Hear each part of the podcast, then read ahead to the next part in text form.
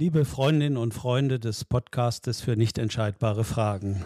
Die beiden folgenden Aufnahmen sind vor Ort bei einem Unternehmen aufgenommen worden, die auch international tätig sind und sich seit einiger Zeit einem größeren Transformationsprozess unterzogen haben. Beide Folgen sind unabhängig voneinander hörbar.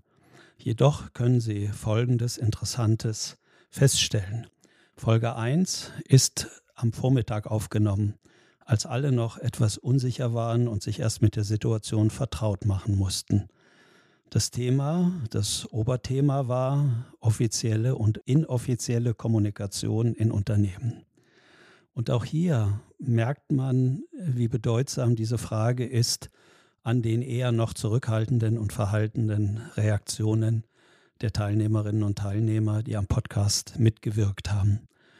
Die zweite Folge wurde am Nachmittag aufgenommen, da insgesamt in der Nachbesprechung der Eindruck entstanden war, dass man doch nicht ganz so frei und eher ein bisschen angespannt und verkrampft äh, den Vormittag verbracht hat. Bilden Sie sich selbst ein Urteil, ob die Folge am Nachmittag für sie anders wirkt und ob andere Resonanzen und Schwingungen feststellbar sind. Ich wünsche Ihnen viel Spaß beim Zuhören und freue mich auf die nächsten Folgen. Alles Gute, Ihr Klaus-Dieter Dohne. Ja, herzlich willkommen zu einer weiteren Podcast-Aufnahme für nicht entscheidbare Fragen. Heute in einer besonderen Umgebung. Robert und ich befinden uns heute. Robert hat seine guten Beziehungen von der Deutschen Bahn genutzt und hat die Tür zu einem etwas kleineren Zuliefererbetrieb der Deutschen Bahn aufgemacht. Und wir nehmen hier vor Ort unseren Podcast auf und mit im Raum sind einige Mitarbeiterinnen und Mitarbeiter dieses Zulieferbetriebes der Deutschen Bahn. Und äh, wir freuen uns sehr, dass A, das möglich gewesen ist. Robert, vielen Dank für die Nutzung deiner guten Beziehung und Kontakte. Und gleichzeitig wollen wir natürlich auch gemeinsam ins Gespräch kommen. Und wir haben als wichtiges Thema, was für Unternehmen und auch, glaube ich, für alle Menschen wichtig ist, in ihren bedeutungsvollen Kontexten, wo sie unterwegs sind, was gehört zu einer sogenannten offiziellen Kommunikation und was zu einer inoffiziellen. Das heißt, was ist so erwünscht, was äh, sollte vielleicht sogar kommuniziert werden und was ist vielleicht ganz wichtig, darf aber nicht offen sozusagen auf dem Tisch, sondern unter dem Tisch oder in der berühmten Teeküche kommuniziert werden. Mit diesen Phänomenen, die sich jeden Tag wahrscheinlich millionenfach äh, in den Unternehmen abspielen, möchten wir uns ein bisschen äh, austauschen, möchten Geschichten hören und möchten euch, liebe Zuhörerinnen und Zuhörer, besonders anregen, vielleicht das, was wir hier machen, wirklich nur als Anregung zu nehmen, nicht als Wahrheit, wie sonst auch, und gucken, inwieweit lädt euch das innerlich ein, eure eigenen äh, Systeme und Kommunikationsmuster mal anzugucken. Wo erlaubt ihr euch, äh, mutig zu sein und welche Phänomene führen euch dann dazu oder bringen euch dazu, eher vorsichtig zu sein und genau zu prüfen und zu bewerten, was sage ich hier und was sage ich lieber nicht. Auf geht's. Genau, ich, ich, ich knüpfe mal ganz kurz drauf an, weil du jetzt ja gesagt hast, dass das über meine Kontakte der Deutschen Bahn zustande gekommen wäre. Und gerade weil wir beim Thema offizielle Kommunikation sind, ich meine, wir wissen, auch alle, die wir heute hier sind, dass es scherzhaft gemeint war, aber ich glaube, ähm, Zuhörerinnen und Zuhörer, die das möglicherweise hören, gerade auch bei der Bahn, können ja tatsächlich einen Compliance-Fall draus machen. Deswegen da einfach nochmal die Richtigstellung, dass das natürlich nicht über mich und meine Bahnkontakte lief, sondern dass du das ähm, ja, organisiert hast und mich mitgenommen hast. Das vielleicht einfach nochmal zum Wohle meiner weiteren Angestelltenkarriere. ja, die steht natürlich im Vordergrund. Äh, wir wollen, also ich möchte unter keinen Umständen das sabotieren, nachdem das so gut angefangen hat nach dem Praktikum bei mir. Also von daher, äh, ja, also da fängt es schon an. Erstes kleines Beispiel. Darf man frei und mit Humor assoziativ, situativ kommunizieren oder hat man schon den ersten größeren Fauxpas gemacht? Obwohl man es gar nicht beabsichtigt hat.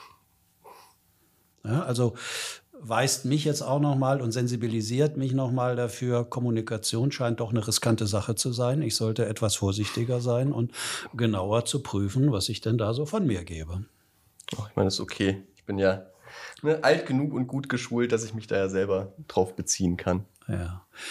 Okay, Robert, äh, magst du vielleicht aus deiner Sicht, ich meine, du hast ja äh, bei der Deutschen Bahn jetzt wirklich ja auch Konzernerfahrung. Wie wird das Thema da so gesehen? Weil ich habe ja auch vor einiger Zeit im Podcast gesagt und gesehen, dass du einen Workshop im Bahnkontext angeboten mhm. hast. Ja, äh, vielleicht sagst du den Titel selbst nochmal. Wie man kritisiert, ohne gekündigt zu werden. Mhm. Und war das erfolgreich oder sind die Teilnehmerinnen und Teilnehmer des Workshops schon nicht mehr da?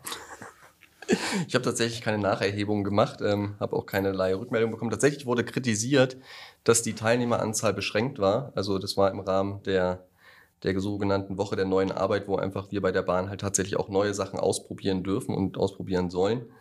Und genau, ich hatte das entsprechend begrenzt von der Teilnehmerzahl. Dann ne, hatte ich versucht, das abzusagen, dann waren plötzlich trotzdem mehr da. Es sind tatsächlich jetzt nochmal zwei Nachholtermine ausstehend. Ähm, also die Leute, die damals da waren, waren zufrieden mit dem Workshop. Ob die jetzt, sage ich mal, immer noch bei der Bahn sind, das kann ich nicht beurteilen. Aber ich habe tatsächlich auch sensibilisiert, gerade mit dem Thema inoffizielle Kommunikation oder dann das Transparentmachen der inoffiziellen Kommunikation vorsichtig zu sein, weil es ja eben potenziellerweise auch Gefahren mit sich bringt. Also es war das erste, also ganz am Ende habe ich ein, Bild von einem Bombenschutzanzug, habe ich mir rausgesucht, weil ich gesagt habe? Passen Sie bitte oder passt ihr bitte auf euch auf, was ihr sagt, weil ihr seid am Ende des Tages diejenigen, die mit den Konsequenzen leben müssen, nicht ich. Und im Zweifel lieber klein anfangen und kleine Punkte kritisieren und im geschützten Rahmen, anstatt dann irgendwo sich mal hinzustellen, zu sagen, so jetzt packe ich mal die Sachen auf den Tisch und dann schlägt das System zurück. Das kann niemand wollen, also das will ich zumindest nicht. Ja.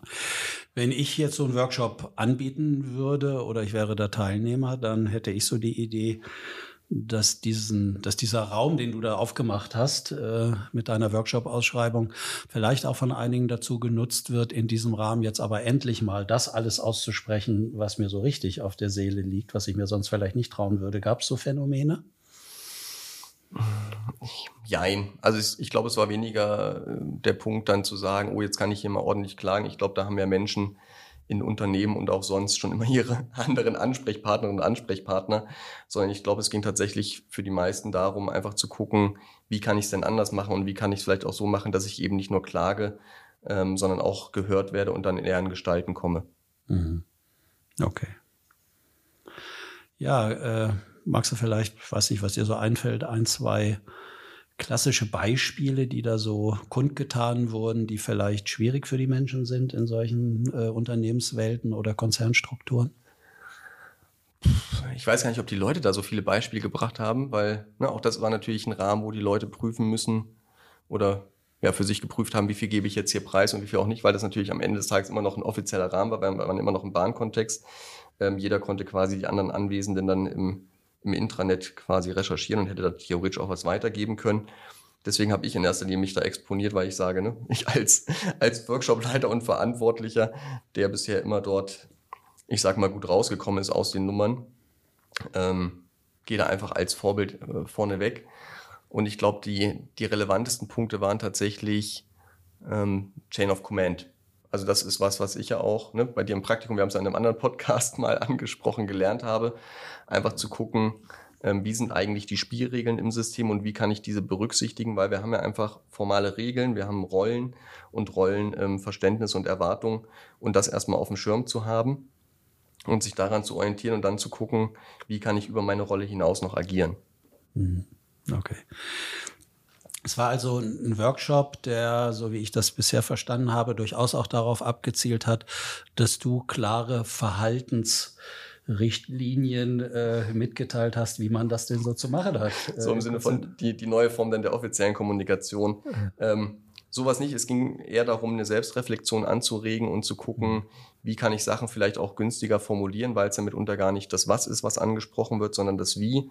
Also ein Beispiel ist, ein Beispiel wurde tatsächlich erzählt, was, was, mir, was mir einfiel, wo dann zum Beispiel ähm, eine Kollegin einer anderen Kollegin erzählt hat, was über sie von anderen Kolleginnen und Kollegen gesprochen wurde. Mhm. Also sie wollte der dann helfen und einfach sagen, hier, da ist denen und denen das unangenehm aufgefallen und du kannst dich doch mal da ähm, darum kümmern oder kannst es vielleicht berücksichtigen. Und dann war sie ganz überrascht, dass die Kollegin das nicht so berauschend fand, dass ihr das da so zugetragen wurde. Oder es gibt dann die Phänomene, dass dann ja eine größere Gruppe an Menschen ist und dann wird sich kritisch geäußert. ne, vor anderen, was natürlich auch wieder einen Effekt hat, als wenn ich das in einem Einzelgespräch sage. Und es ging dann eher darum, letztendlich zu gucken, was sind denn vielleicht günstigere und ungünstigere Strategien, ähm, sensible Themen anzusprechen und worauf sollte ich vielleicht achten, um halt einfach erfolgswahrscheinlicher ähm, in Kontakt zu gehen. Mhm. Okay, also das heißt, dass ich besser verstanden werde von anderen oder dass äh, meine Interessen auch mehr auf fruchtbaren Boden fallen im System? Also beides und allen voran ja auch die Frage, die mich auch selber eine lange Zeit umtrieben hat ähm, oder die ich mir dann auch immer, immer häufiger dann stelle. Geht es jetzt um die Interessen des, des Unternehmens, der Abteilung, des Teams? Geht es um die Sache oder geht es um meine persönlichen Befindlichkeiten? Weil das sind ja zwei unterschiedliche Aspekte. Ich sage dann auch immer, ich finde beides legitim. Ich darf ja auch meine persönlichen Interessen vertreten. Und zeitgleich ist das aber natürlich, macht das einen Unterschied in der Art und Weise, wie ich kommuniziere und wie andere vielleicht darauf reagieren. Weil in dem Moment, wo es darum geht, dass ich meine Position in irgendeiner Form stärke, vertrete, irgendwie ne, ein bisschen mehr auf den Kopf getätschelt werde, weil ich meine Arbeit gut mache oder dergleichen, ist das ja was anderes, als wenn ich sage, lasst uns doch mal gemeinsam als Team schauen, wie wir besser werden können. Und das macht einfach einen Unterschied. Und da finde ich es einfach ganz hilfreich, das bewusst zu haben, geht es gerade um mich oder geht es um das Team, die Sache, geht es um beides und wie lässt sich das gut ausbalancieren. Ja, aber wenn ich das so höre, so nach meinen ganzen Erfahrungen, die ich in meinem Arbeitsleben gesammelt habe, erfordert das ja schon eine sehr hohe Kompetenz, äh, meine eigenen wichtigen Bedürfnisse zurückzustellen für das Ganze. Mhm. Wenn ich gerade ein tiefes Bedürfnis habe, doch selbst immer wieder die Anerkennung von außen zu brauchen, dass ich gut bin und dass mhm. ich was kann und was weiß. Mhm. Und jetzt soll ich darauf verzichten, damit alle anderen auch irgendwie ein bisschen mehr mhm. wahrgenommen werden. Das ist doch schon ganz schön schwer, oder? Ist das nicht für dich auch eine ganz äh, besondere Kompetenz, die man gar nicht so häufig findet? Es ist auf jeden Fall ein, ein Lernprozess und es erfordert ein, ein, hohes Maß an Selbstregulation tatsächlich da, also ne, den Ball mal flach zu halten. Ich bin ja auch jemand, der Sachen gerne kritisch äußert und es gibt manchmal Situationen, wo ich dann mich selber bremse und auch im Außen bremsen lasse, weil es halt einfach zweckdienlicher ist. Mhm. Okay.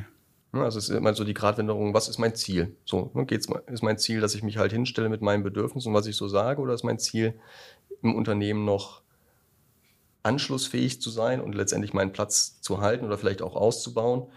Und ähm, welchen Preis bin ich bereit zu zahlen? Also das ist für mich eigentlich immer so die wesentliche Frage, welchen Preis bin ich bereit zu zahlen?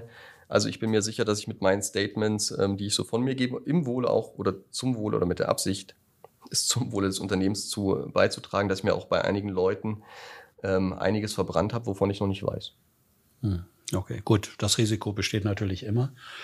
Letztendlich ist wirklich die Frage, wie viel Freiheit nimmt man sich und nimmt das in Kauf, mhm. dass das später vielleicht auch mal zurückschlägt, nochmal das System, mhm. wer immer das dann auch ist im Detail. Ja, okay. Mhm. Ja, ich habe mich ja eher lange Zeit auch damit beschäftigt, wie bilden sich solche Kompetenzen aus. Also bevor Menschen in solche Unternehmen kommen, äh, wie weit ist denn diese Fähigkeit wirklich bewusst entwickelt, ausgebildet mhm. und haben die eine Wahlmöglichkeit? Ich habe eher Menschen kennengelernt, weiß ich nicht, vielleicht können die das unter besonderen Bedingungen, aber wenn es wirklich richtig eng wurde, wo die wichtigen Themen auf dem Spiel standen, werde ich hier gesehen, wird mein Vorschlag verfolgt, muss ich mich äh, dem Vorschlag von anderen unterordnen und so weiter dass dann diese, was du so schön beschreibst, im Idealzustand für mich so mhm. dieser bewusste Entscheidungsprozess. Mhm. Entscheide ich mich jetzt für meine eigenen Interessen und mhm. Bedürfnisse und wo halte ich mich jetzt zum Wohle des Gesamterfolges, des Teamerfolges zurück? Dass das gar nicht mehr so bewusst entscheidbar wird, wirklich, sondern dass da plötzlich eine Dynamik und eine Kraft in einem entstehen kann, wie man plötzlich erst nach fünf Minuten merkt, wie intensiv man sich verbissen hat in einem mhm. Thema und kämpft und ringt und hat alles andere drumherum plötzlich, dass es auch was Gemeinschaftliches gibt, mhm. völlig vergessen. Mhm. Ja, kenne ich auch, habe ich auch ein Beispiel. Ah ja. Soll ich es erzählen? Vielleicht können wir das kurz als Unterstützung nochmal. Als kurze Unterstützung. Es gab tatsächlich mal eine Veranstaltung ähm, im Unternehmenskontext. Es war eine Supervision, die angeboten wurde durch Kolleginnen und Kollegen. Und ähm, das war einfach, ich sag mal so, unprofessionell gemacht. Also wenn ich jetzt einfach auf Rollenebene gucke, dass ich sage, ähm, es war einfach schlecht gemacht. Es war einfach Zeitverschwendung und ich habe das dann da in einer sehr starken emotionalen Ladung tatsächlich dann kundgetan. Also ich habe schon gesagt, von wegen, ich weiß nicht, ob ich jetzt hier richtig bin. Ne? Die Veranstaltung ist für mich Zeitverschwendung und wenn ich nicht kommen muss, dann komme ich nicht mehr. Und das auch noch in einem sehr harschen Unterton, also komplett spannungsgeladen, was ähm, dann für, für Schockmomente gesorgt hat und dann auch einen Klärungsprozess nach sich zog. Ähm, klingt jetzt ein bisschen witziger, als in dem Moment war ich glaube, es ist wichtig halt, ähm, also einerseits damit zu leben, dass sowas passieren kann, also sowohl als, als Akteur als auch als Person im Umfeld, weil ja häufig dann einfach Harmonie gespielt wird und Konflikte vermieden werden und ja häufig so getan wird, als gäbe es nicht irgendeine persönliche Betroffenheit, als gäbe es die emotionale Spannung nicht, als gäbe es nicht diesen ganzen informellen menschlichen Wust, der in Unternehmen sich aber abspielt. Und ähm, an der Stelle endete es tatsächlich dann konstruktiv, weil ich ja dann mit den Verantwortlichen, die das durchgeführt haben, im Gespräch war und dann nochmal sachlicher formuliert habe, ähm, was mich gestört hat, was ich erwartet hätte, wie es aus meiner Sicht professionell wäre. Ich habe mich dann für den Ton, habe ich um Entschuldigung gebeten, aber die, die sachliche Kritik habe ich gesagt, nee, die, die bleibt bestehen. Es war einfach eine schlechte Supervision, was ihr angeboten habt. Und ähm, tatsächlich führte dann der Austausch dazu, dass es in Zukunft dann besser wurde, nachdem wir gemeinsam reflektiert haben, okay, wie könnte man es denn stattdessen machen? Hm. Ja, ist ein schönes Beispiel, weil ich frage mich dann immer, was wäre passiert und wie wäre es weitergegangen für alle Beteiligten, wenn das nicht ausgesprochen worden wäre, sondern man so getan hätte, oh, es war ja doch eine schöne Supervision und oh, wir haben doch hier uns ganz nett ausgetauscht und unterhalten und jetzt geht es halt weiter im Alltag. Ja?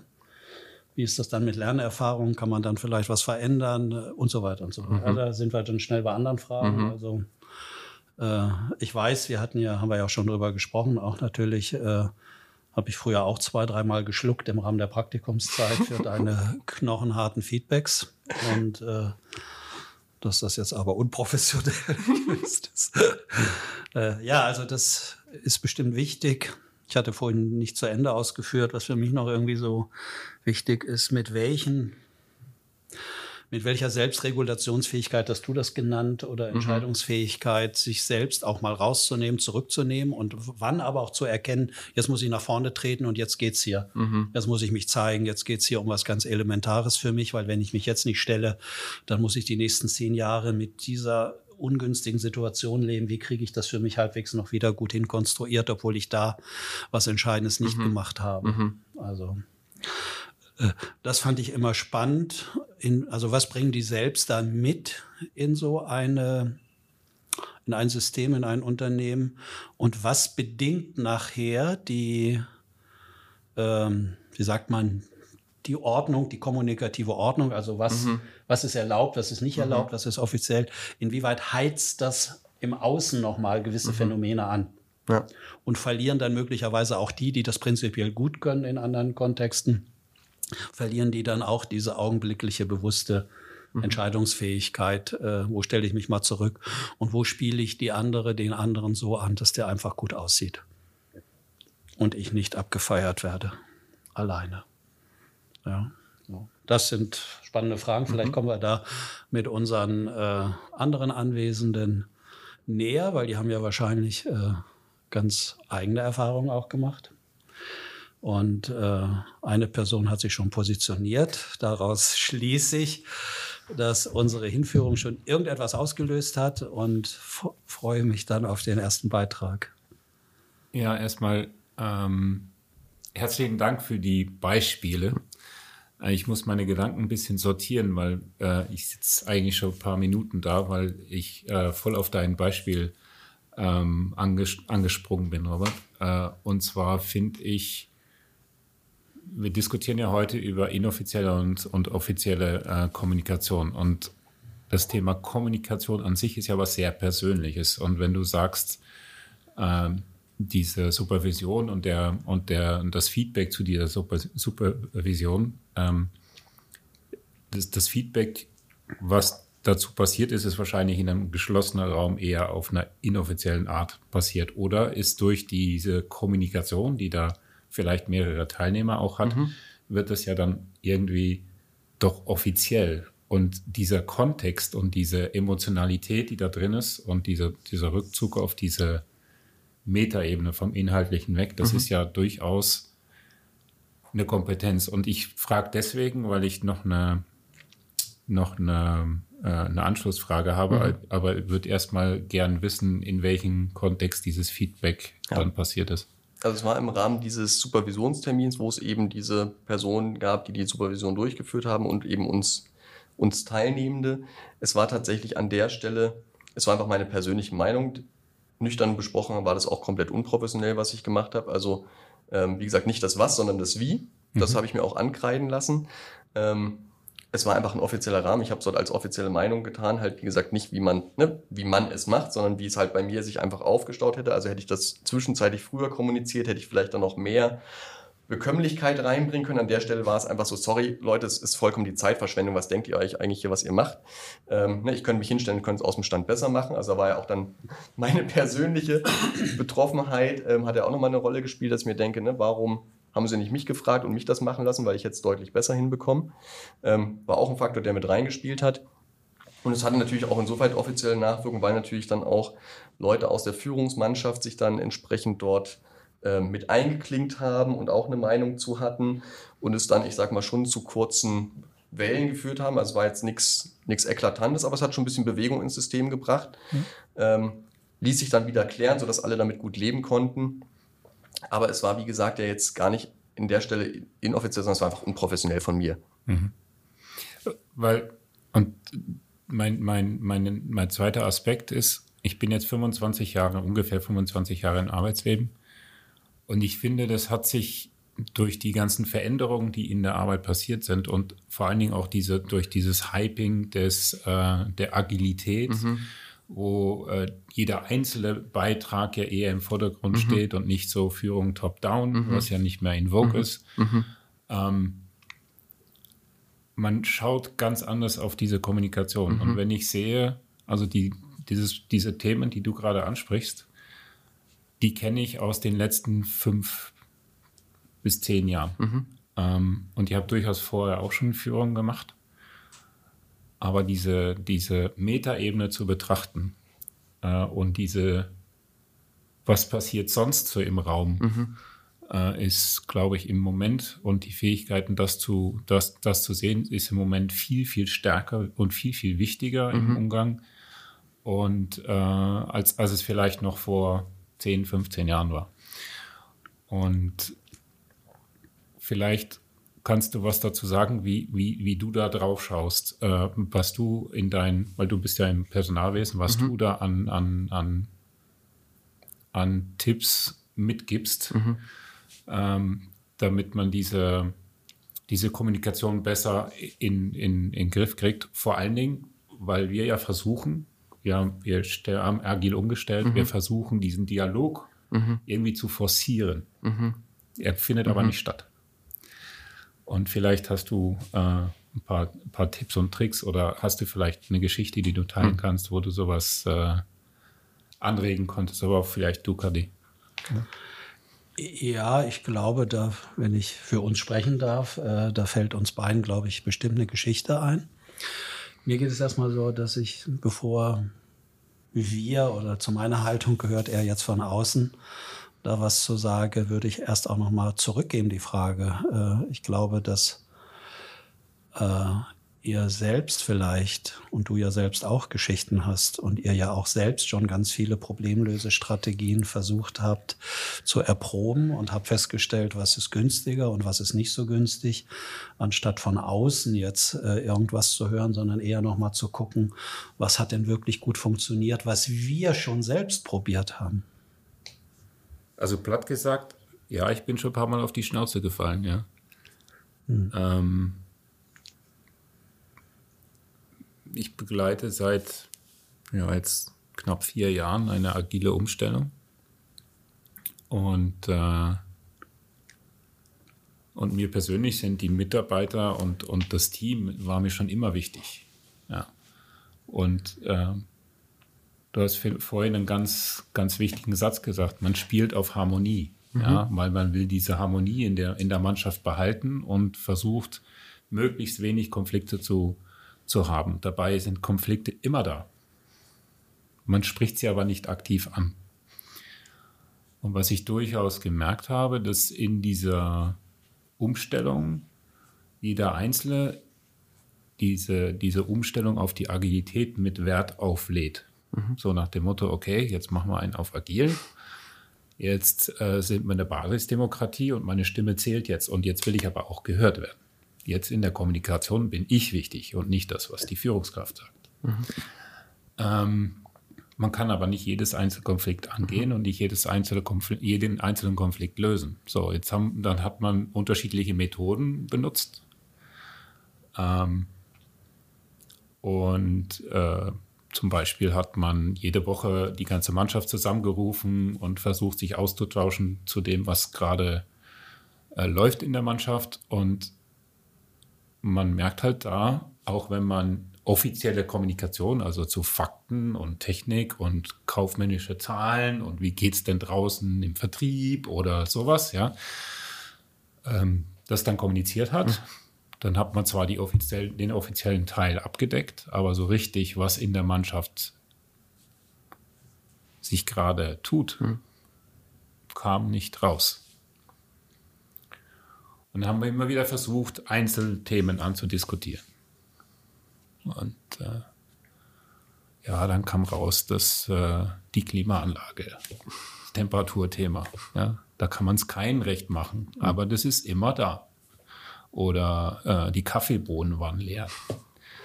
Das ist nun mal jetzt nicht etwas, was man als Führungskraft hören ja, das ist ein Problem, ist mhm. da, das kann man lösen, äh, aber, aber eigentlich will man an Effizienzsteigerung mhm. und man will besser die Ziele erreichen, man will motivierte Mitarbeiter und, und aktiv im Gespräch, was man verbessern kann.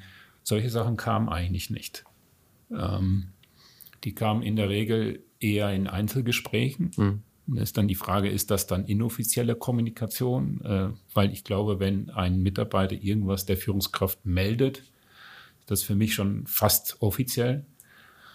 Ähm, aber es kam eher in kleinem Raum, in, nicht in so einer großen Runde, wo dann äh, die, das ganze Team zusammen war. Und wenn ich von einem Team rede, rede ich über 200 Leute. Mhm. Ja? Ähm, und wir, wir versuchen immer noch, äh, wie kriegen wir das am Laufen? Wo müssen wir bei Kommunikation darauf achten? Ähm, äh, und, und solche Themen zu lösen. Mhm. Und wir kriegen das nicht hin. Ja, also ich bin zumindest nicht so, dass ich sage, okay, da fühle ich mich jetzt wohl damit. Mhm. Ja. Also, was ich gerade gehört habe, ist, da scheint es ja so zu sein, also da in diesen Meetings scheint die offizielle Kommunikation zu sein, darauf hinzuweisen, dass der Kaffeepulver alle ist und dass es mit der Klimaanlage nicht funktioniert und nicht die eigentliche offizielle Kommunikation des, äh, der Führungskraft, Effizienzsteigerung, Zielerreichung und was weiß ich was.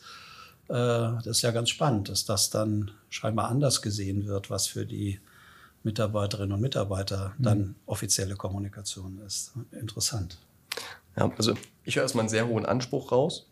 Ne, also da ist ein Team von 200 Leuten und da geht es darum, ja, ich habe irgendwie alle im Blick und alle ne, können so gut wie möglich miteinander, wo ich mir denke, so, puh, das ist ja erstmal schon eine, eine Messlatte, ja. die einfach sehr weit, die sehr weit oben liegt.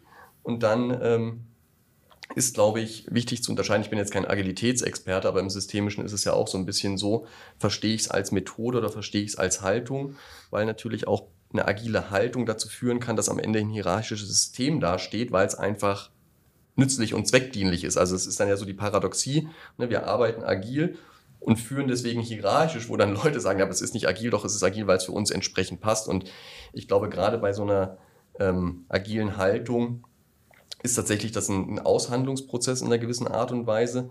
Und gerade beim Thema offizielle und inoffizielle Kommunikation denke ich halt immer an den Unterschied zwischen Person und Rolle.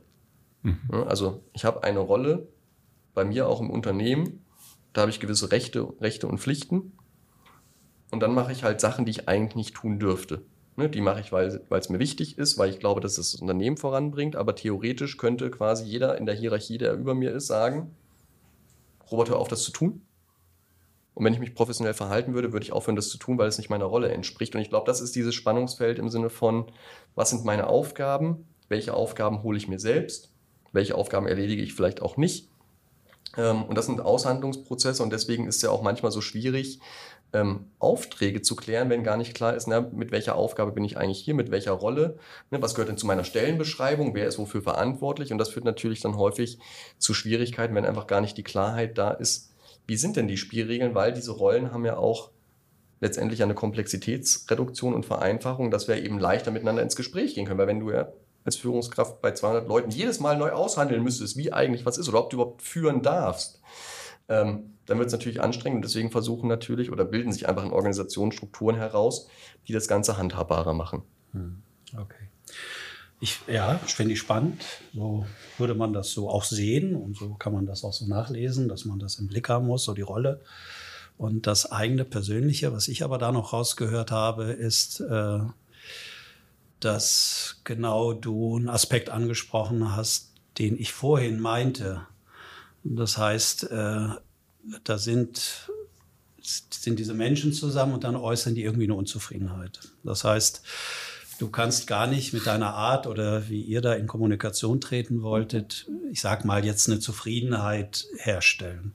Und dann ist ja die Frage, wie reagiere ich dann darauf? Mhm, genau. Und das ist ja die Frage, wenn ein Mensch eine Vorgeschichte hat, die bei ihm besondere Vorstellungsfilter oder Bewertungssysteme ausgebildet hat, wo er jetzt fast persönlich darunter leidet, weil es für ihn wichtig ist, dass die Menschen, die mit ihm zu tun haben, zufrieden sind, dann wird er solche Beiträge natürlich anders hören und wird entsprechend auch äh, anders seine Aufmerksamkeiten dann fokussieren. Dann wird er eher in Richtung gehen, nachzufragen, die Kaffeebohnen zu bringen und so weiter und so weiter. So, und das ist ja die Frage. Andere würden das gar nicht hören. Die würden sagen, okay, das ist in Ordnung, das kriegen wir schon irgendwie hin. Was hat's mit den inhaltlichen Aufgaben jetzt hier zu tun? Ja, so. Und da, das meine ich mit diesen hochindividuellen Zugängen, die schon Menschen mitbringen, während andere ja wie gesagt, dem gar nicht, weil das für sie keine Bedeutung hat. Entscheidend ist, dass die Aufgabe hier gemacht wird und dass wir da vorankommen. Und gibt es da Schwierigkeiten, dann können wir das lösen. Das andere, die Versorgungsthemen und Umgebungsbedingungen, da haben wir einen anderen für.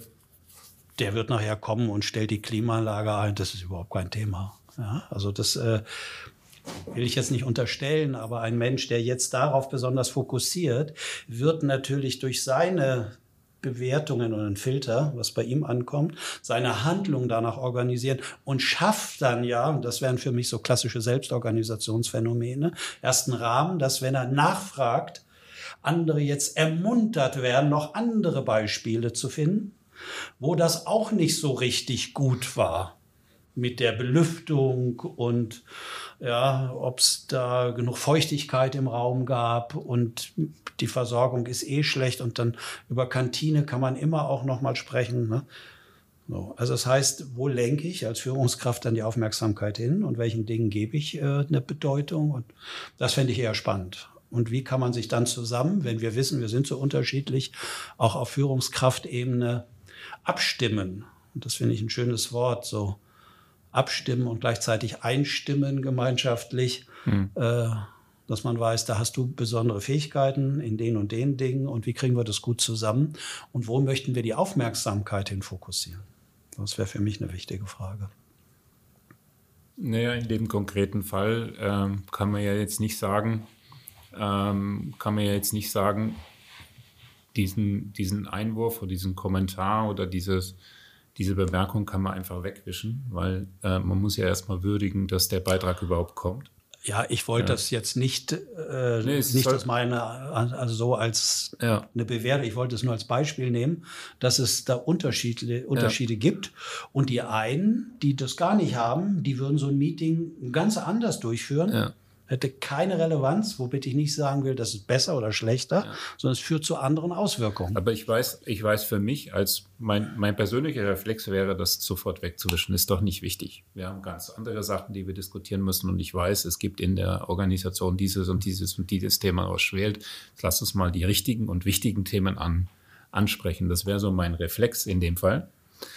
Ähm, aber ich habe da schon echt an mir arbeiten müssen, dass ich auch solche Beiträge würdigen kann, annehmen kann und, äh, und, und kommentieren kann, ohne da emotional zu werden und zu sagen, hey, äh, ihr habt es noch nicht kapiert, wir haben ganz andere Sachen, die uns wichtig sind. Ja? Mhm. Und äh, es kommt gerade Bewegung im Raum. Ich glaube, ich äh, werde das Wort mal übergeben äh, und jemand anderen den Beitrag lassen. Aber danke für den Input.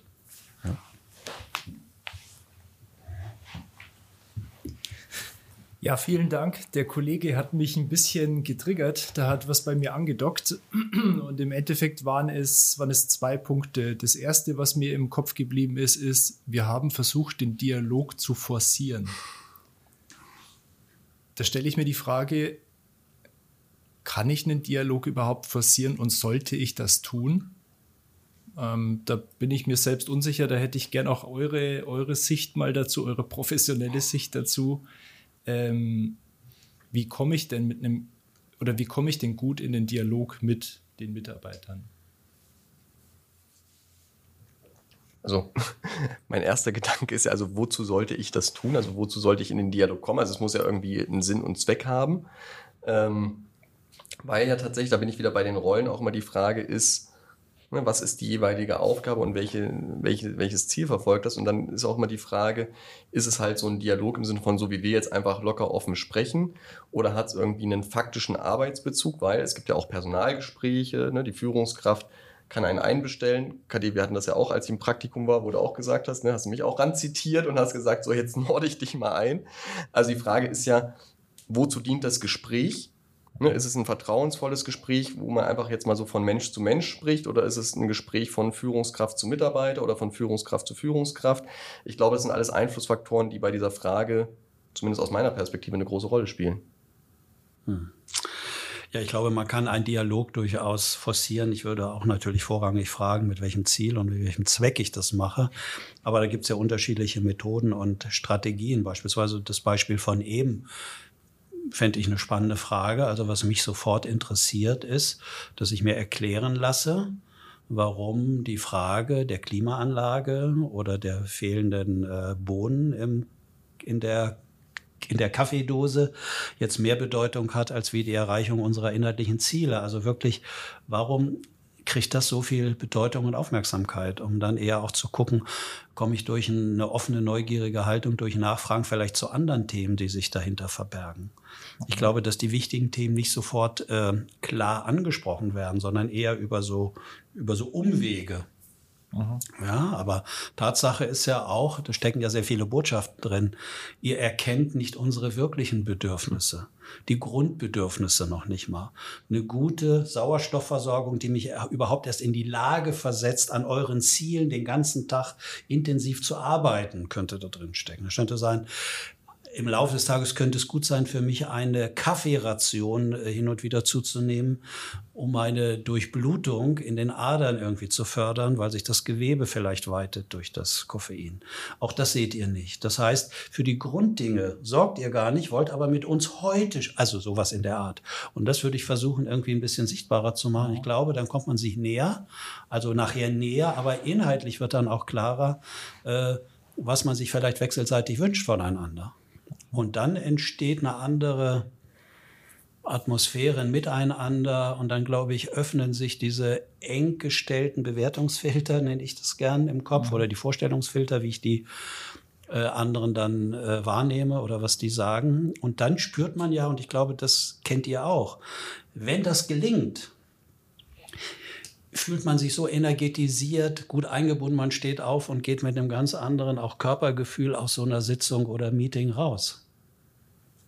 Und das kommt nicht. Ich glaube, dass es keine Anschlusskommunikation in dem Sinne gibt, dass gehört wird, aha, die, die stellen also in Frage über ihre Einzelbeispiele, dass wir gar nicht äh, das System Mensch sehen, dass das auch gut versorgt werden muss, damit es überhaupt im höheren äh, Hirnbereich optimale Leistung erzielt.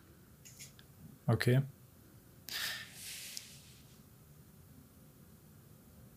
Ähm, das, weil du das gerade ausführst, KD, das, ähm, das bringt mich zu, dies, zu diesem zweiten Punkt, der da als Fragezeichen bei mir äh, oder, oder aufgetaucht ist. Also warum wird denn äh, der Kaffee ist leer genannt, äh, wenn, wenn praktisch in die Mannschaft gefragt wird, was bewegt euch denn? Und ich stelle es mir für mich relativ schwer vor, in so einer Abteilungsbesprechung, wo wir, sagen wir mal, die ersten 20 Minuten über Fakten sprechen. Ähm, das ist unser Qualitätsstatus, das sind unsere ähm, kaufmännischen Zahlen und so weiter. Und dann, und was bewegt dich denn, wo ich ja plötzlich auf so eine, so eine emotionale Schiene runtergehe, auch, also was bewegt mich als Mitarbeiter? Kann ich das überhaupt in so einem Meeting, also beide Ebenen abbilden? Diese, dieses Thema sachlich und dann wirklich so die, die persönliche, ähm, ja, die persönliche Ebene? Also ne, die, die Frage, die ja, wenn ich jetzt auch nur auf die Rolle gucke, ist ja, ne, warum sollte ich das erzählen, wie es mir geht? Warum mhm. sollte ich dir was Persönliches erzählen? Und ich glaube, was da, und das ist ja auch beim Thema offizielle und inoffizielle Kommunikation mitschwingt, zumindest für mich, und ich dachte vorhin auch schon dran, ist halt das Thema Vertrauen. Mhm. Und da geht's, ne, einerseits geht es darum, vertraue ich dir in deiner Rolle, ne, vertraue ich dir in deiner Kompetenz und was du tust und dass du quasi nach den Spielregeln spielst. Und auf der anderen Seite aber auch die Frage, vertraue ich dir als Mensch? Und ähm, ich meine, ich bin ja auch in einem Angestelltenverhältnis, und das ist ja generell in jedem Zwischenmen in jeder zwischenmenschlichen Beziehung so, in, inwieweit vertraue ich mir und inwieweit vertraue ich dem Gegenüber, ähm, mich zu öffnen und verletzlich zu zeigen.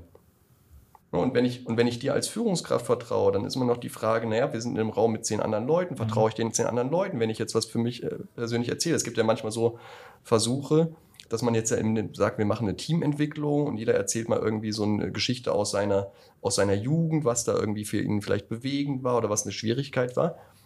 Kam bei uns zum Glück noch nicht, ich würde mich weigern. Ich würde einfach sagen, das ist für mich nicht der richtige Rahmen. Ich habe nicht die Vertrauensbasis mit den anderen Leuten, dass ich jetzt hier meine Kindheitstraumata auf den Tisch packe ähm, und dergleichen. Und die Frage ist auch, ist das notwendig? Braucht es das? Und was, was braucht es letztendlich, dass wir gut miteinander in Kontakt gehen? Und ich glaube, für Vertrauen lassen sich schon, ich sag mal, günstige Rahmenbedingungen gestalten. Aber ob jemand vertraut oder nicht, das ist am Ende, wie du sagst, Katja, ja auch auf Basis der eigenen Vorgeschichte eine ganz individuelle Entscheidung. Ich kann niemanden zwingen, mir zu vertrauen. Aber wenn ich danach fragen darf, das heißt, für dich wäre es nicht entscheidend, äh, ist es eine Mischung aus Sach- und, und, und persönlichen Themen, sondern eher eine Frage des Rahmens. Also wer ist in diesem Rahmen mit dabei und kann ich mich da auch entsprechend öffnen als Mitarbeiter? Ja, und, und finden eben die Aspekte, ne, den Raum. Also mhm. Ich, ich habe okay. Führungskräfte in meinem Leben gehabt, mit denen habe ich mich inhaltlich ausgetauscht und parallel dazu auch noch mehr persönliche Anekdoten ausgetauscht. Ne? Auf der anderen Seite, wenn wir beim Kunden sitzen, gut, manchmal, manchmal gab es auch da so die, die persönliche Ebene, die so mitschwang, aber im Grunde gelten halt andere Spielregeln und da hat das halt nichts zu suchen. Und in einem großen Team, wo es dann vielleicht nochmal Neider gibt oder wo dann vielleicht die nächsthöhere Führungskraft da ist, die vielleicht auch an, die, an meine Führungskraft dann Erwartung hat, dann wird es ja auch schon wieder viel vielschichtiger. Also ich glaube. In einem, in einem mhm. großen Team, wir hatten jetzt vorhin die Zahl 200, also da finde ich, also wenn es da gelingt, dass sich alle vertrauen, ist das, ist das eine super Leistung. Ähm, aber ich glaube schon allein bei einem Team von fünf oder zehn Personen, wenn da alle gut miteinander können, das ist schon wirklich, das, das ist wirklich was gelungen. Mhm. Ja, also mir ging so die ganze Zeit äh, folgendes Bild durch den Kopf. Das heißt, ich glaube, also ich stimme dem allen zu und äh, das braucht vielleicht auch ein bisschen Übung, aber dass man das macht, ich würde abraten. Ich würde noch mal gucken, inwieweit ist das erforderlich, weil ähm, ich habe jetzt unterschiedliche familiäre Situationen vor Augen, in denen ich war. Ich habe ja selbst eine Herkunftsfamilie. Ich war dann in anderen Familien auch mehr oder weniger längere Zeit dabei. Und wenn ich mir da mal so angucke, in der Familie ist ja eher der Kontext, dass es vielleicht auch um Emotionalität geht, um Mitteilungen, wie geht's dem anderen oder wo man sich vielleicht öffnet da habe ich auch ganz unterschiedliche Phänomene kennengelernt. Ich habe das kennengelernt, die organisieren ihre Familienfeiern wie irgendwie eine Arbeitssitzung. Da wird was nächstes geplant, da werden äh, die Geschenke abgerechnet, irgendwie übergeben, da ziehen sich welche zurück, führen da nochmal eine Intensivbesprechung, wie man da und da eine organisatorische Maßnahme machen kann. Und wenn ich dann dabei saß und ich äh, habe immer gern so Kommunikationsmuster mir angeguckt. Äh, wie machen die es, mit dieser verdichteten emotionalen Situation umzugehen? Und dann fand ich das manchmal total spannend, dass so kritische Themen wurden damit überhaupt nicht angeguckt. Und ich hatte dann so einen Teil in mir, aber da fehlt doch was. Das müssten die doch hier mal besprechen irgendwie. Da sind ja gar nicht so klare Beziehungsaussagen und das sieht man doch, dass es der nicht gut geht und so weiter. Da wird überhaupt nicht drauf eingegangen. Da wird erstmal, was weiß ich, was äh, überlegt, wie man da einen Ausflug äh, plant und irgendwie sowas. Und dann war die Feier rum und dann ging man wieder auseinander und alle waren irgendwie mehr oder weniger glücklich und zufrieden. Es hat funktioniert und dann lief die nächste Feier wieder so ab.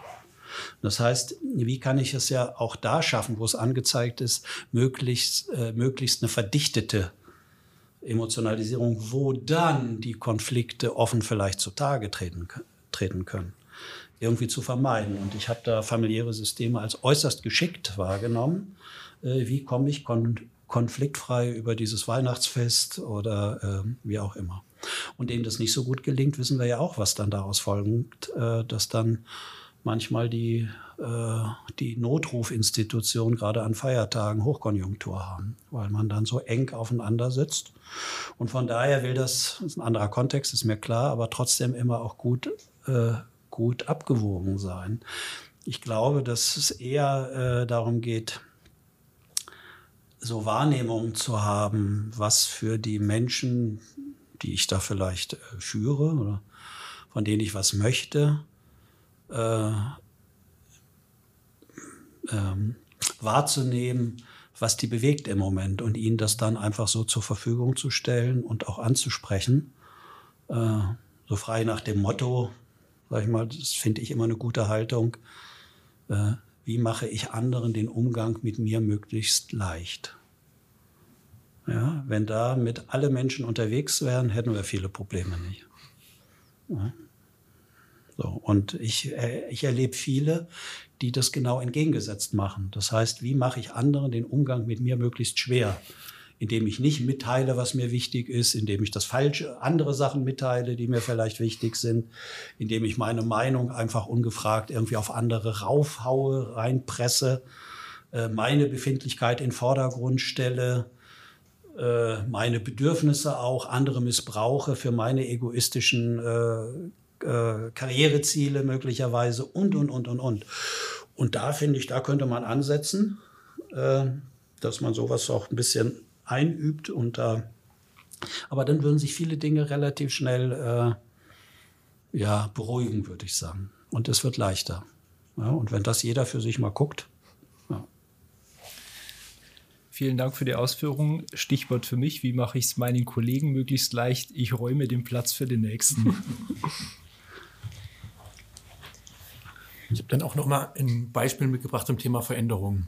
Also auf der rationalen Ebene haben wir eine Veränderung von dem Umzug von 50 Kolleginnen und Kollegen um 12 Kilometer, also von einem Standort zum anderen, sehr gut kommunikativ vorbereitet. Ist eigentlich kein großes Ding. Auch mit dem Bild im Hinterkopf, dass ähm, wenn man fragt, wer findet Veränderung gut, sich alle melden, aber wer will sich verändern, alle Hände nach unten gehen, weil sie eigentlich ja im Grunde die wenigsten verändern möchten. Und dann haben wir das kommuniziert, dass wir mit den 50 Kolleginnen und Kollegen umziehen, die 12 Kilometer und auch, dass die es Wechselarbeitsplätze gibt, weil ja ein Großteil der Kolleginnen und Kollegen nicht immer da ist, sondern die vielleicht nur einmal die Woche da sind. Und auf einmal werden Gründe oder Widerstände gegen die Veränderung hervorgebracht, dass der neue Schreibtisch ja drei Quadratzentimeter kleiner ist oder dass man unbedingt seinen eigenen Schreibtisch braucht, weil man was draufstellen möchte oder weil man so laut telefoniert, braucht man unbedingt ein Einzelbüro, obwohl man nur einmal in die Woche ins Büro kommt. Wie kann man denn diese Widerstände minimieren? Ja, das ist ja jetzt die, die Nonplusultra-Frage. äh, die Frage ist ja, warum sollte man die Widerstände minimieren? Warum lebt man nicht mit diesen Widerständen und äh, bedankt sich und würdigt äh, die, die sowas äußern und sagt, vielen Dank, dass ihr auf eure Art uns mitteilt, wie wichtig euch die alten bestehende Situation war. Und dass ihr Sorge habt, dass sich jetzt für euch was verschlechtern könnte. Könnte ja auch erstmal ein Anfang sein. Und startet dann automatisch der Prozess der Veränderung, dass die dann wohlwillig äh, den Umzug unterstützen und anpacken und mitmachen? Das weiß ich nicht sofort, aber ich glaube, dass kein Mensch mit Freude seinen eigenen Umzug oder seine Veränderung da praktisch äh, organisiert, wenn er das Gefühl hat, ich werde in meinen Grundbedürfnissen nicht wahrgenommen. Dann gibt es eher Widerstand, dann wird sabotiert, dann gibt es Unfälle, dann äh, gibt es Probleme, weil da irgendwas nicht passt und was weiß ich was alles. Also dann handelt man sich erst so diese typischen Folgekosten ein.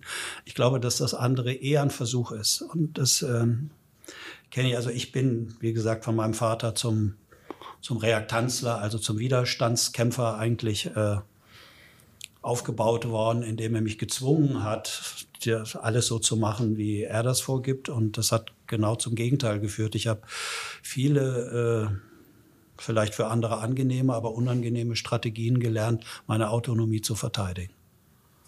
Und äh, ich aber heute sehr bereit bin, für andere was zu machen und mich sehr ins Zeug zu hauen, wenn ich das Gefühl habe, ich werde prinzipiell gesehen und ich werde zur Kenntnis genommen, dass ich dieses autonome Bedürfnis habe und das gegen meinen Willen schlecht was geht.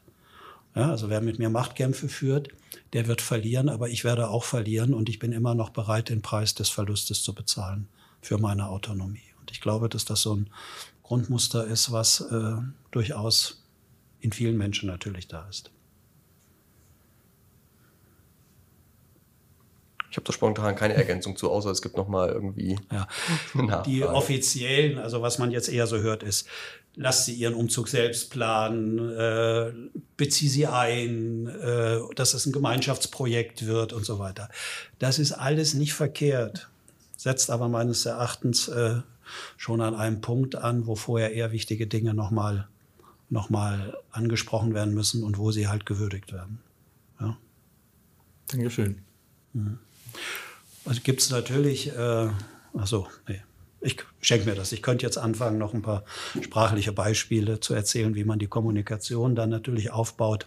Sehr gerne. Dass sie sich einerseits gewürdigt fühlen, aber andererseits würde man in einem äh, anderen Kontext würde man immer so formulieren, ich weiß, dass das für alle Menschen eine besondere Herausforderung ist, dieser Umzug. Nachdem wir zehn Jahre hier vor Ort waren oder irgendwie sowas und jetzt kommt das auf uns zu. Kein Mensch macht das gerne. So. Trotzdem ist unsere Erfahrung, dass es auch immer wieder jemanden gab, der auch Freude hatte, dass irgendwie eine Veränderung im Außen passiert. Ja? Und so kann das jeder für euch, da gibt es kein richtig und kein falsch, jeder bestimmt es auf seine eigene Art und Weise, wie schnell oder wie langsam er sich auf das jetzt einlässt, was beschlossen wurde. Natürlich kann man da länger hadern und kämpfen und so. Das ist auch in Ordnung. Wer das äh, äh, für sich braucht, der darf das machen. Das äh, gehört dazu. Wir wissen, wie, warum äh, dass das für Menschen nicht so leicht ist, solche Veränderungen. Und früher oder später, ja, wird aber irgendwann sich jeder auch dann darauf einlassen können und kann trotzdem immer auch weiter für sich noch gucken, was ist für mich in dieser Veränderung wichtig und das entsprechend in Kommunikation bringen.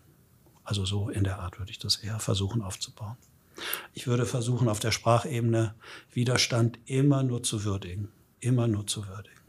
Sonst habe ich sowieso keinen Zweck. Äh, sonst habe ich auch keine Chance. Es sei denn, ich bin so machtvoll und kann das anordnen und mir ist alles scheißegal, dann kann ich das machen. Aber ich würde versuchen, äh, auch bevor ich anfange mit, ah, da können wir doch alle zusammen, äh, treffen wir uns, dann gibt's eine Bratwurst und dann machen wir einen schönen Plan, wie wir die Logistik des Umzugs machen. Äh, sondern wir könnten aber mal gucken, wie können wir zusammen oder was müssen wir machen, um diese dazugehörigen Widerstände, Unannehmlichkeiten einfach zu würdigen und äh, Beistand, würde ich mal sagen, uns zu geben in einer Situation, wo wir wissen, wir haben eigentlich keinen Einfluss darauf, das zu verändern. Und das ist ja was, was wir im Leben, auch unser Podcast-Thema mit diesen nicht entscheidbaren Fragen ja auch immer haben. Also es werden ja Dinge von anderen in solchen Systemen auch für uns entschieden.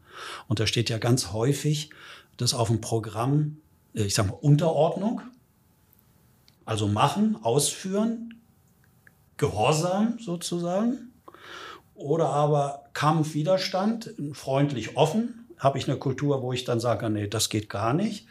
Oder aber beiße ich auf die Zähne und mache es und suche mir dann andere Orte, wo ich dann meine äh, Unzufriedenheit und Unlust lasse, aber nicht eben in der sogenannten offiziellen Hierarchiekommunikation. So. Ja, das sind ja, finde ich, in solchen äh, solchen Unternehmenswelten, wie sie immer noch sind, tagtäglich ablaufende Situation. Äh, und dann braucht man die Fähigkeit, die halt Robert angesprochen hat, vielleicht immer wieder auch zu wählen, ist jetzt mein Wert, mein Selbstwert äh, davon in Frage gestellt oder ich für mich meinen Freiheitsraum, den ich für meine Entscheidung brauche, ist das tangiert, wenn ich einfach mitmache und der Anordnung folge.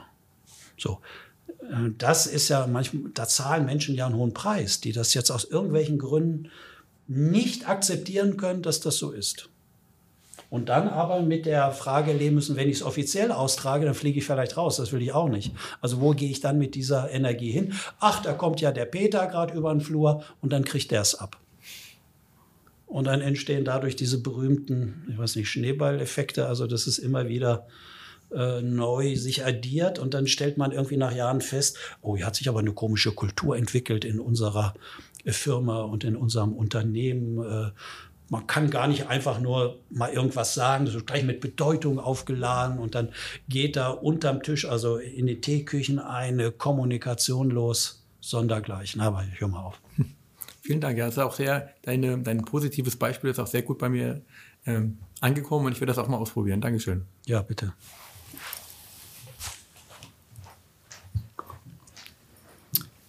Ja, hallo zusammen. Ich würde auch gerne ein Phänomen ansprechen, von dem ich jetzt einfach mal ausgehe, dass das nicht nur bei uns existiert, sondern anderswo auch. Und ähm, wir haben bis jetzt nicht wirklich die Begriffsklärung gemacht, was ist jetzt was. Aber worum es mir jetzt geht, ist, ähm, sind so Standardsituationen, wo offiziell kommuniziert wird. Und da gibt es ja so Zeremonien, die da einberufen werden. Manchmal heißen die Abteilungs- äh, Infoveranstaltung oder Townhall oder, oder ähnlich. Und die laufen ja meistens nach einem ganz bestimmten Schema ab. Zu Beginn werden Geschäftskennzahlen, allgemeine Situationen, ähm, wie geht es uns gerade, ähm, hauptsächlich auf der Sachebene bekannt gegeben. Also für mich ist das schon etwas, das zu offizieller Kommunikation zählt. Und äh, gefolgt davon kommen aber auch meistens ähm, gleich wieder so Direktiven wie, wir müssen aber trotzdem, egal wie gut unsere Zahlen im Moment sind, darauf achten, dass wir nicht nachlassen äh, oder sogar noch mehr Gas geben. Und bestimmte Dinge sind uns ganz wichtig, wie Qualität, äh, Kundenzufriedenheit und äh, ähnliche Dinge. Und da kommen bei mir immer so die Fragen auf, warum scheint es schwierig bis unmöglich zu sein? mal positive Botschaften offiziell zu äußern und dann aber im Anschluss das, was vielleicht, äh, man sagt heute in der modernen Welt Herausforderungen oder von Problemen redet man nicht gerne, warum die dann halt immer nachgeschoben werden müssen. Also anscheinend gibt es dafür Gründe. Und äh, genau, der, der eigentliche Bogen, den ich schlagen wollte, ist, dass es ähm, parallel zu dieser offiziellen Kommunikation auch äh, im Anschluss oder fortwährend eine inoffizielle Kommunikation gibt, die dann wahrscheinlich in kleineren Räumen stattfindet, die möglicherweise geschützter sind. Dazu zählt vielleicht die Kaffeeküche, das Treppenhaus, die Toilette möglicherweise, was auch immer. Und genau das Phänomen, um das es mir geht, ist, wie weit klafft da die Schere auseinander zwischen dem, was offiziell kommuniziert wird in dem Unternehmen und dem, was man eher so in kleineren Grüppchen dann untereinander kommuniziert. Auf welchen Ebenen findet das statt? Wie gut passt das zusammen? Gibt es da vielleicht irgendwelche Bewertungsmöglichkeiten, die man da mit hinten dran klemmen kann? Und wie geht man damit um, wenn ja. die Schere jetzt ganz weit auseinander geht? Ja. Also es gibt da eine Grundregel. Die Grundregel ist, je mehr sich die offizielle Kommunikation von der wahrgenommenen Wirklichkeit der Mitarbeiterinnen und Mitarbeiter unterscheidet, ja, desto äh, schwieriger wird das und desto mehr Energien werden äh, da aufgebraucht und verbraten. Das heißt, es wird immer, immer anstrengender. Das heißt, dann wird das eher nicht zum Erfolg führen und dann entsteht eine andere Kultur, dann entsteht auf der Seite der, äh, der Menschen, sage ich jetzt mal einfach, äh, eine Kultur von halt von Ironie, von Witz. von Überzeichnungen. Die offiziellen Verlautbarungen werden dann überzeichnet. Das kann man wunderbar sehen in der äh, sozialistischen Republik, die wir mal hatten. Da konnte man das gut sehen. Ich hatte da kurz nach der Wende habe ich mit jemandem sprechen können, der war dafür zuständig, wenn wenn halt Erich Honecker, also der Staatsratsvorsitzende mit seinem Auto durch Ostberlin gefahren wurde, dann sollte die offizielle Wirklichkeit sollte so sein, dass der Fortschritt lebt, dass die Häuser gut instand gesetzt sind und dass es ein farbenfrohe, eine, eine farbenfrohe Ausstrahlung gibt da in Berlin. So. Und dann hat man das ausgemessen, dann hat man genau den Winkel äh, ausgemessen, den Erich Honecker, wenn er hinten in seinem, in seinem Volvo war, glaube ich, die offizielle äh, äh, Staatsauto da, Staatsfabrikat, ähm, gefahren ist, wie weit er an den Häusern hochgucken konnte. Und dann, wenn die Fahrtroute festlag, dann wurde genau äh, die Farbe so hoch an die Häuser äh, dran gemalt, wie er das sehen konnte. So, und das äh, ist jetzt ein bisschen umgekehrter Prozess eigentlich zu deinem Beispiel. Auch das ist ja der Fall. Inwieweit wird den offiziellen den Führungskräften im Unternehmen eine Wirklichkeit vorgestellt, die vielleicht auch gar nicht da ist. Ja, und ich könnte mir mhm. vorstellen, dass es in Arbeitsmeetings, wo Folien gezeigt werden, wo man halt reportet und so weiter, äh, malt man da auch alles so schön an, soweit wie die gucken können und versucht man die Wahrnehmung äh, so zu lenken, dass die nur dahin gucken können, wo das jetzt gut ist und vermeidet man dann eben umgekehrt äh, auch die Dinge, die vielleicht nicht gut laufen. Also so könnte ich den Prozess ja äh, auch noch mal sehen. Also je weiter das auseinandergeht und ähm, desto mehr finden sich solche solche Phänomene, dass man schon beim Zuhören denke ich sofort das andere mit und dann nehme ich mir auch Möglichkeiten. Also äh, mir geht es beispielsweise so, dass ich äh, große Schwierigkeiten habe, äh, Nachrichten oder Informationen aus gewissen Kanälen noch aufzunehmen, weil äh, sofort bei mir im Kopf äh, der Film mitläuft. Da soll mir jetzt eine Wirklichkeit vorgespielt werden, die es nach meiner Wahrnehmung nicht gibt. Ja, was immer das jetzt auch sein mag. Und dann hat, können die sagen, was sie wollen. Vielleicht ist es auch so. Ich merke, bei mir ist der Filter klar und äh, dann treffe ich den nächsten Freund, jetzt bei mir nicht in der Teeküche, aber vielleicht irgendwo anders im Café. Und wo ich weiß, da bin ich sicher, der sieht die Welt so wie ich. Dann wird er, du, vorhin habe ich wieder gehört im Radio oder im Fernsehen, da haben sie wieder das und das, da haben sie es wieder ganz klar auf Kurs gebracht und das andere wird nicht erzählt. Sagt er, genau. So. Und das äh, ist ja jetzt die Frage. Was, was hilft uns das außer zur psychischen ähm, Hygiene? können wir Einfluss nehmen auf das System oder resigniert man dann und lässt es dann in der Teeküche auf dem Klo oder was du da alles irgendwie aufgezählt hast? Und ist dann, sind diese offiziellen Meetings der richtige Rahmen dafür? Das ist dann noch eine andere Frage. Aber, aber vielleicht hast du auch Ideen, Robert. Ähm, ja, ein Stichwort, das ich mir einfach aufgeschrieben habe, ist das Thema Konfliktfähigkeit. Und ich arbeite ja ne, in einem großen Konzern bei der Bahn wo ich mir auch dachte, das ist, knüpft so ein bisschen an das, was ich vorhin gesagt habe, je mehr Leute es werden, umso komplexer wird halt einfach das Szenario, weil ne, jeder wenn wir jetzt nur die 200 Leute von vorhin nehmen, jeder von denen hat eine gewisse Herkunftsgeschichte, jeder von denen hat gewisse persönliche Themen, jeder hat persönliche Befindlichkeiten und jetzt sollen die alle noch irgendwie miteinander arbeiten. Also ja, ich finde es eigentlich ein Wunder, dass es überhaupt funktioniert. Also, also dass es so gut funktioniert, wie es schon funktioniert, das finde ich ja ist ja auch erstmal anzuerkennen, trotz all dieser ne, Verstörung, Verstrickung, die dann in irgendeiner Form möglich sind. Und ich glaube, die Frage ist eben auch immer, ne, was ist der, der Sinn und Zweck? Bei einem Startup habe ich ganz andere Rahmenbedingungen, als wenn ich einen, einen Konzern habe oder ein Unternehmen am Aktienmarkt, wo es auch vielleicht noch um Aktienkurse geht. Das heißt, jeder hat da ja immer das Ziel, ne? wir müssen irgendwie noch besser da sein, wir müssen noch mehr Umsatz machen, noch mehr Kosten reduzieren, damit unser Aktienkurs Kurs steigt, damit ich dann eine Prämie kriege, wenn ich dort Vorstand bin oder dergleichen. Oder vielleicht auch, um einfach die Arbeitsplätze zu erhalten. Da gibt es ja auch mitunter Dimensionen, die wir gar nicht abschätzen können, also die ich jetzt nicht abschätzen kann bei der Bahn. Ne? Ich habe ja auch nur einen sehr begrenzten Einblick. Ich kriege durch meine Tätigkeit bei vielen Geschäftsfeldern ähm, zum, zum Glück einen ganz guten Überblick, was so im Konzern passiert, aber es laufen ja trotzdem noch Themen ab, ähm, die einfach für mich nicht einschätzbar sind. Ne? Bei der Bahn wäre das jetzt im Sinne von, was, was bespricht der Verkehrsminister mit, mit dem Vorstand, was sind da Ziele und Erwartungen. Ähm, davon kriege ich nichts mit, davon habe ich keine Ahnung, aber das wirkt natürlich dann indirekt auch auf meine Führungskräfte, das wirkt entsprechend auf mich und wirkt auf mich dann manchmal absurd, aber wenn ich die größeren Zusammenhänge sehen könnte, würde ich es vielleicht verstehen. Aber ich glaube, es ist einfach ein vielschichtiges, äh, ein vielschichtiges Thema, wo es einfach darum geht, ähm, ne, wer hat welche Interessen, aus welchem Grund, sind es Rolleninteressen, sind es persönliche Interessen.